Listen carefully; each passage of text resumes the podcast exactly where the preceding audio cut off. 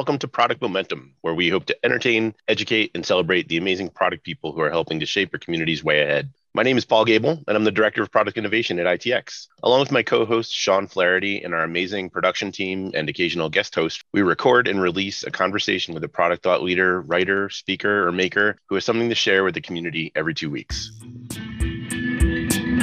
Hey, everybody, and welcome to our conversation today with Gavin Deadman. Gavin is coming to us from London, England today, and our conversation is one that I've been looking forward to for a while. He's a prolific writer and just a coach at heart. There's really no other way to put it. He cares deeply about the product leaders and product managers in our industry, how to help motivate teams, how to build and nurture a growth mindset. And I just really appreciated the practical approach that he brings to all of his conversations. I know I learned a ton in what we unpacked today, and I'm sure you will too. So without further ado, here's Gavin Deadman. Well, hello and welcome to the pod. Today we're delighted to be joined by Gavin Deadman. Gavin's a product coach based in London, coaching a product team of about 150 product managers and product leaders within the division of Flutter International and Flutter Entertainment. He's a servant leader with 23 years of product and marketing experience who advocates for an empowered and learning culture. 10 of those years were working in product management and 13 in acquisition marketing. He's also worked in the gaming industry now for over 12 years. Gavin, so happy to have you. Welcome to the show. Thanks, Paul. Great to be here. Absolutely. Now, I want to dig in by unpacking just a little bit of your background because it's so intriguing. This world of acquisition marketing is probably going to sound foreign to many folks in the product space. Can you just unpack how these worlds collided for you and a bit of your story around how does someone with a business background like this succeed in product management? No, absolutely. So when I think of product management acquisition marketing, there's a lot of similarities from my time working in acquisition marketing, such as, for example, the data driven decision making, including like the A B testing and experimentation. You know, that's decades old now when it comes to acquisition marketing. Having a focus on the quality of customers relevant for both acquisition marketing versus you know product management then looking at conversion rates and the pain points, whether it's the conversion funnel or throughout the product itself, looking at the pain points, looking at the customer behavior and then optimizing them. Mm. That's, you know, 101 acquisition marketing and product management as well. And generally as well, when you look at the cause and effect relationship for both disciplines, very relevant. The kind of data driven decision making that you're talking about, is that something that you see as too much of an echo chamber in product management today? Is there a lesson that we can learn from acquisition marketing that maybe there's not enough of in the product space today? What do you feel like product managers can learn from this world of acquisition marketing? Yeah, so it's coming down to the purpose and the role that product plays on the wider business. So when you think of the product, what is the purpose of the product? It's to drive customers, and customers will then drive the business. So products will drive the business. That's the purpose of it. It's to grow the business. What's the purpose of acquisition marketing? It's to grow the business by getting new customers in. And that's where the similarities are. So that's where, in terms of mindset from a product point of view, it's really important to think of like, why am I working on this initiative or why am I looking to solve this problem? How are we going to measure success? There's a reason behind that. It's not just to deliver product changes live to customers and seeing customers engage with that, that's good. But it needs to be something that customers are willing to pay for. It's something that's going to drive the business. Because otherwise, it's a question why are we doing it if it's not going to grow the business? It's not going to grow the product. I love that. One of the things that we talked about in the conversation before the pod today, it resonated when you were talking about how we really want to be very discreet about who we choose to go and talk to. And I think this decision making of we're in this to run a business. A product only succeeds if there's revenue, if there's cash flow. And sometimes at least in circles that I travel in, it seems like there's almost an altruism about everybody is the target market, or there's a persona that's almost too broad. And I think there's a lesson to learn, or at least that I took away from our talk about how we really have to be more selective about who it is we're trying to help and how we're trying to help them. And it's only when we can put those two things together that you can really build a product that's going to really change the world and not just fall flat or be a mile wide and an inch deep, so to speak. Is that reading too much between the lines or am I getting close to the kind of things that you're thinking about? No, that's spot on. I agree that you know you're going to have a certain demographic that's going to buy your product and it's really important to understand them like through the personas and build that empathy for them so then you can target them efficiently with products that they're going to love and they're going to actually buy and they're going to be loyal to you know that product and that brand really over time. But yeah, I think one thing that really helps product managers build that empathy for their customers is really understanding the customer pain points, like whether it's app reviews or it could be customer support queries. And that's where it really brings home actually what we're doing and what is the reason for doing this. And actually, you can see customers giving feedback and it's responding to that. And as you respond to that feedback, you grow the business and you, you see the numbers come through rather than just thinking, right, we're going through this process of building a product, actually building it for the customers because that is going to grow the business. Well said. Well said. You know, you're a prolific writer, and one of the things that we are trying to deal with is something that you've written a bunch about. It ties into this concept of figuring things out and working together as a team. But one of the things that coming out of the pandemic and figuring out how hybrid, return to work, fully remote fits together is this concept that you've called handoff culture.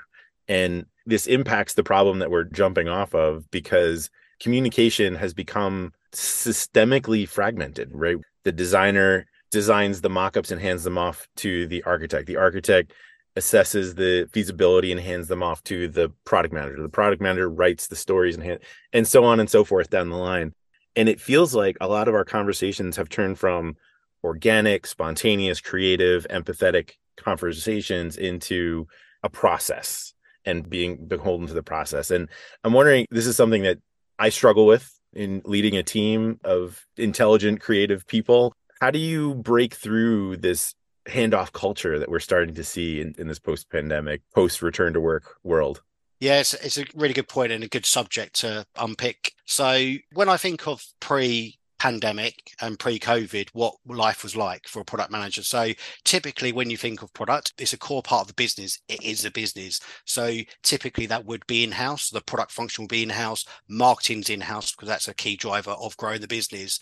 And whilst the business could be global and there could be calls that you'd have to make with people that people are quite comfortable with, typically the core functions would be co-located in the relevant market that you're operating in. So in terms of collaborating with people day to day, whether it's the developers, the rest of the business, marketing, it becomes really easy. You know, you can speak to five people within an hour, quickly make decisions and progress. It, it's quite easy, you know, everyone like working together towards a common goal. And it's quite real, you know, when you're actually working with human beings in the flesh, it becomes quite natural in terms of why you're there, what is the purpose, where you're heading, and why you're solving specific problems. But I think now looking at the like COVID and remote working, it's now created an element of divide in terms of solving problems in you know an efficient way or what is the purpose of solving that like problem or building a product.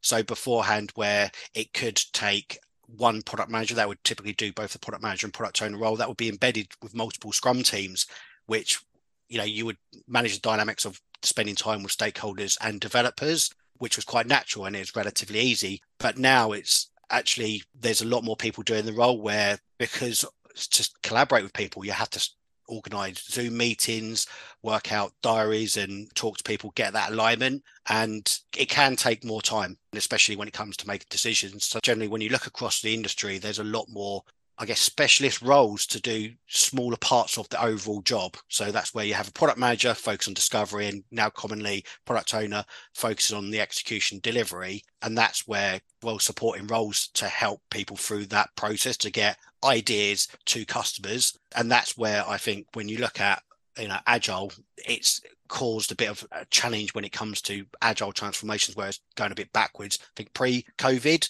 I think people were accelerating their agile transformation and it was relatively straightforward to move it from, say, waterfall sort of environment to more iterative product development mm-hmm. because the product manager was embedded within the development teams and the product manager is a business representation. And that's the big part of, say, Scrum, having that business representation or business representative with the development team, making them decisions in terms of priority, vision, strategy. Whereas now for example, across the industry, that's happening further away from the developers more than it has been for the last five to 10 years. So it's really gone a step back, I believe, in terms of that decision being made close to the development teams.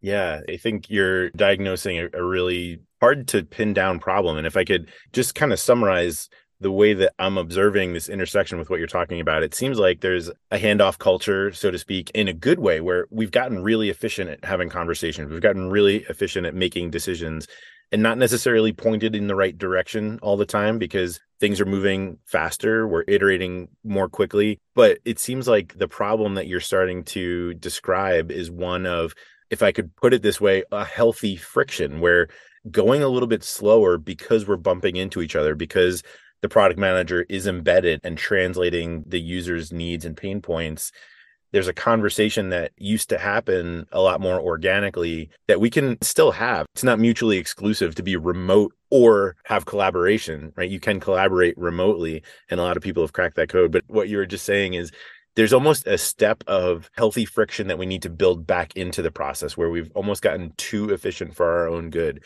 Is that close? Did I get that right? Yeah, I agree. And I think there's an extra sort of element to it. And that's, I think, remote working, I, I believe it's harder to skill up. Mm. So now, when you're say looking for a product manager, maybe they've got less skill sets than they used to have like five, ten years ago, because you'd normally naturally absorb all the different skills from all the different disciplines, whether it's business acumen from marketing or commercial team, and just in bet being sitting with developers, you naturally pick up some of the technical jargon that you normally wouldn't do. Whereas now, actually, whether it's a product owner, product manager, picking up all the different skill sets that's needed, whether it's you know from the discovery side, research and execution, is a lot harder. Mm. So that's another element where I think it comes down to trust. Whether I think businesses do trust whether now in this current sort of climate whether they could trust someone to have all them skill sets or they're capable of having that you know from the ground up because it is a lot harder to learn I think for an individual that's brand new into product management or product ownership to comprehend all of the different disciplines of running that business within a product is quite hard. So that's where it's sort of quite natural now to break it down into multiple different roles. So I think that's an extra dynamic that I think's added into the reason why there's a bit of a handoff culture now that we're seeing across the industry, because one of them is a skill set shortage of having all of that, you know, the, yeah. the general role together.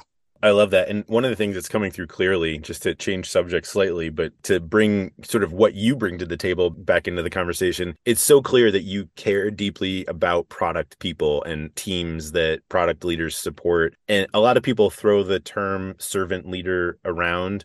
And I think it's become a little bit of a buzzword. But when I hear you talk, you really care about changing this situation and helping organizations learn and grow differently. Can you tell me what does it mean to be a servant leader in terms of skills to hone? What are the things that a product leader as a servant leader can bring to a team that just a rocket fueled product manager, you know, might miss? What does a servant leader in a team look like these days? Sure. So I'm extremely passionate about servant leadership. And even when you're looking at like modern leadership and management courses, such as the Institute of Leadership Management. They've got that now in the curriculum. You know, big part of that is servant leadership. So, servant leadership for me is focusing on developing people. That is a crux of it. So, whilst you know it could be a product leader, they're very much focused on or feel like they're focused on directing the team and literally really focus on delivering that strategy. And there's a lot going on it can be put at the bottom of the pile often in terms of actually the priority is developing their people because ultimately the people that's going to develop the business and adapt to change and the complex and competitive environment is the people. And it's a lot better to have hundreds of people thinking rather than one. So multiple brains are better than one. So the more you can develop the people the more that the business can develop as well. I think there's an element as well of trust. So there is a lot of investment that a product leader needs to make with developing people and it does take time and it can be uh, i'm sure cause a bit of anxiety to think right if i spend that investment and that time in people they might leave after two years. But actually if you create that environment that people don't want to leave even if they can that that's a challenge for a leader is to keep them motivated that actually you've got an exciting product, you've got exciting problems to solve, and they are feeling challenged and they are contributing to you know solving those problems. And you know, typically human beings they like to feel challenged. That is a big part of you know being a human. They generally strive to actually want to learn, be challenged, and help and drive the business forward. And giving them the opportunity to do that it's remarkable what they can achieve given that chance.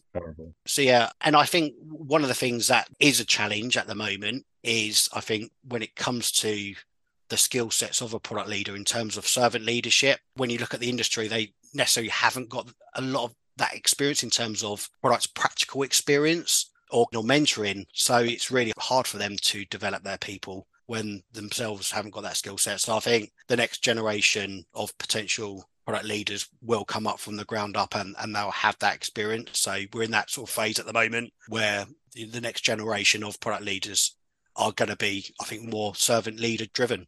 Yeah, and it, it's almost impossible to be a servant leader without having a growth mindset. If you've got a fixed mindset and what you see is your role and I can never exceed or I can never grow beyond the data and we look at things from a fixed mindset, in order to be a servant leader, by definition, you must have a growth mindset. And I want to spend just a couple of our uh, last questions uh, around this idea of mindset and motivation. So, growth mindset, I think, you know, the concept Carol Dweck introduced in her landmark book a couple years ago, I think growth mindset has been around in, in the industry for a while, but as it applies to the idea of products and people, we almost have to have this idea of growing teams and culture.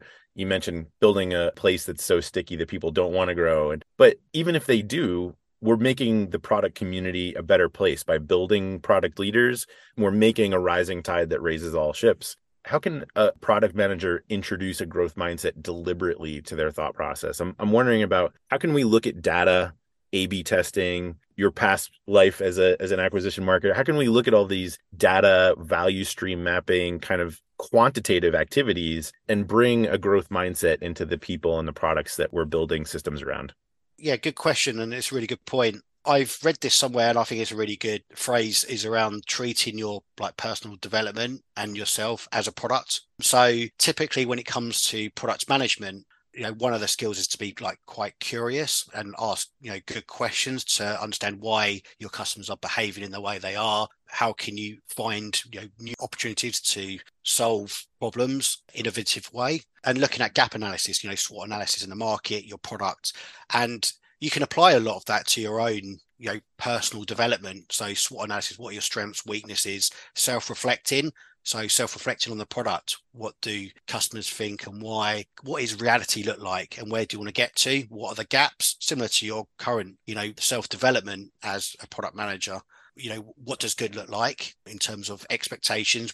What does reality look like? What is a gap and where do you want to get to? And I think it's really important that people don't stop learning. So as you become a product leader, there's always an opportunity to continuously learn and then help and develop your people learn as well and showing them how to learn because it's not easy. You don't wake up the next day suddenly you've got a growth mindset. It takes a lot of nurturing and years of trying different methods to find out how you learn as an individual what methods make the most impact and how can you apply your learning. But it is really easy once you found out how to learn and what impacts you can make from learning then that's a lot easier well said. I think the last part of that servant leadership thread that you unpacked or began to unpack was around the concept of motivation. You spend a lot of your time coaching product managers and product leaders. And I'm editorializing a little bit, but for me, the difference between a coach and a cheerleader is that a coach's job, it's kind of back to that concept of a healthy friction, right? You're, as a coach, challenging people to think differently and to make them professionally uncomfortable a little bit and to find those uncertainties and build them into certainties and future proof their careers. So, as a coach and thinking about this idea of motivation, how can a product manager, especially one who leads other product owners and product managers on a team, build skills that are critical for the future in their team? How can a product manager or a servant leader act as coach to build this idea of motivation within the team. Is there a sweet spot of just enough challenge, but not too much? Or is it our job to just remove obstacles and make everything easy? Yeah. So it all depends on the level of skill of the individual. So I would recommend anyone that's leading other people or teams or managing other teams, they go on, first of all, courses like ILM level three leadership management. And that's where they really teach you the differences between management and leadership, which can often be confused that they're the same thing, where they are different things. And also really good techniques. One of my favorite techniques, which would help product managers in that scenario that you mentioned, is a will and skill technique. So depending on the individual's will and skill, you'd apply a different technique. So if someone's got a low skill and a low will, you would direct them, like tell them what to do. If someone's got a low skill but then high will, you'd mentor them to increase their skills. And then if someone's got highly skilled, but then a variable will, then you would coach them and ask them some questions to actually unpack and the bound like what's stopping them from reaching their full potential they're more than capable of doing it because they've got higher skill but there could be something that's just unblocking them like confidence or imposter syndrome so it's just unpacking that and, and creating that awareness that actually they're more than capable of doing it and giving them some ideas and options to progress and to reach their full potential. And then the last one is delegating, where they're, they're highly skilled and they've got high will and you delegate, which is basically empowering. So yeah, the last thing you want to do is like empower someone who's got a low skill and low will because it's likely not a lot will get done. And equally, if someone's highly skilled, you don't want to necessarily direct them because that will demotivate them and no one likes to be micromanaged when they've got highly skilled. So yeah, I think following that balance and using techniques like that would really help product managers on their journey to both improving their leadership skills and people management skills. Well, it wouldn't be a product management conversation if we didn't work a quad chart into the conversation. So we've got our two by two, the will and skill matrix. I'm going to use that. That's a really great insight and I think a really great tool for how leaders build a, a conversation about what type of role a person is going to fill on a team. You've got my wheels turning. That's a great ad. I've just got a couple more questions for you to wrap up our time together. The first is one that we ask of all of our guests as we close our conversation. I'm wondering, can you share for us, just off the cuff, what does the term innovation mean to you? How would you define innovation? So I would define innovation as solving a new or existing problem in a unique way. And the problem has to be new. How do you differentiate between a new problem and an old problem? So an old problem would be more of a, a solution. So it could be an existing solution or there's already a solution live in the market. So you just solve that in an innovative way, really. And also, it doesn't just apply to customer problems. It could be process, ways of working, anything day to day that you're working on, looking at how you work and just solving it in a more efficient way. Because some people can think, right, innovation is all about coming up with shiny new features, brand new products, but actually it could be just a small part of the product that's important for customers, solving it in a more modern way or solving it in a better way that fulfills the customer needs or internally a business needs or team need, whatever it could be. Great distinction. Last thing before I let you go is what would you recommend a product manager have on their bookshelf or what video or blog post have you found to be inspiration? What would you say is required reading for a product manager who's trying to level up their career? So I would say any book or website or blog by Steven Haines. I'm a really big fan of Steven Haines because his foundational thinking is around business acumen and the key element of making decisions from data and using data, which is fundamental. Yeah. And I really like his sort of techniques and principles and values, essentially. So, yeah, I'd recommend searching for Steven Haines on Amazon to check out his books. Yeah, and he's actually a previous guest on this very podcast. We're uh, fans of Steven as well, and he's a friend of the pod. So great ad, and fully agree. His insight is really, I think, pragmatic for the times. So, Gavin, thank you so much for taking the time today. It's been a pleasure unpacking these ideas with you. I think you've got some really great takes, and I think it's going to help a lot of people. So appreciate it. Thanks, Paul. Thanks for having me. Cheers. Well, that's it for today. In line with our goals of transparency and listening, we really want to hear from you. Sean and I are committed to reading every piece of feedback that we get, so please leave a comment or a rating wherever you're listening to this podcast.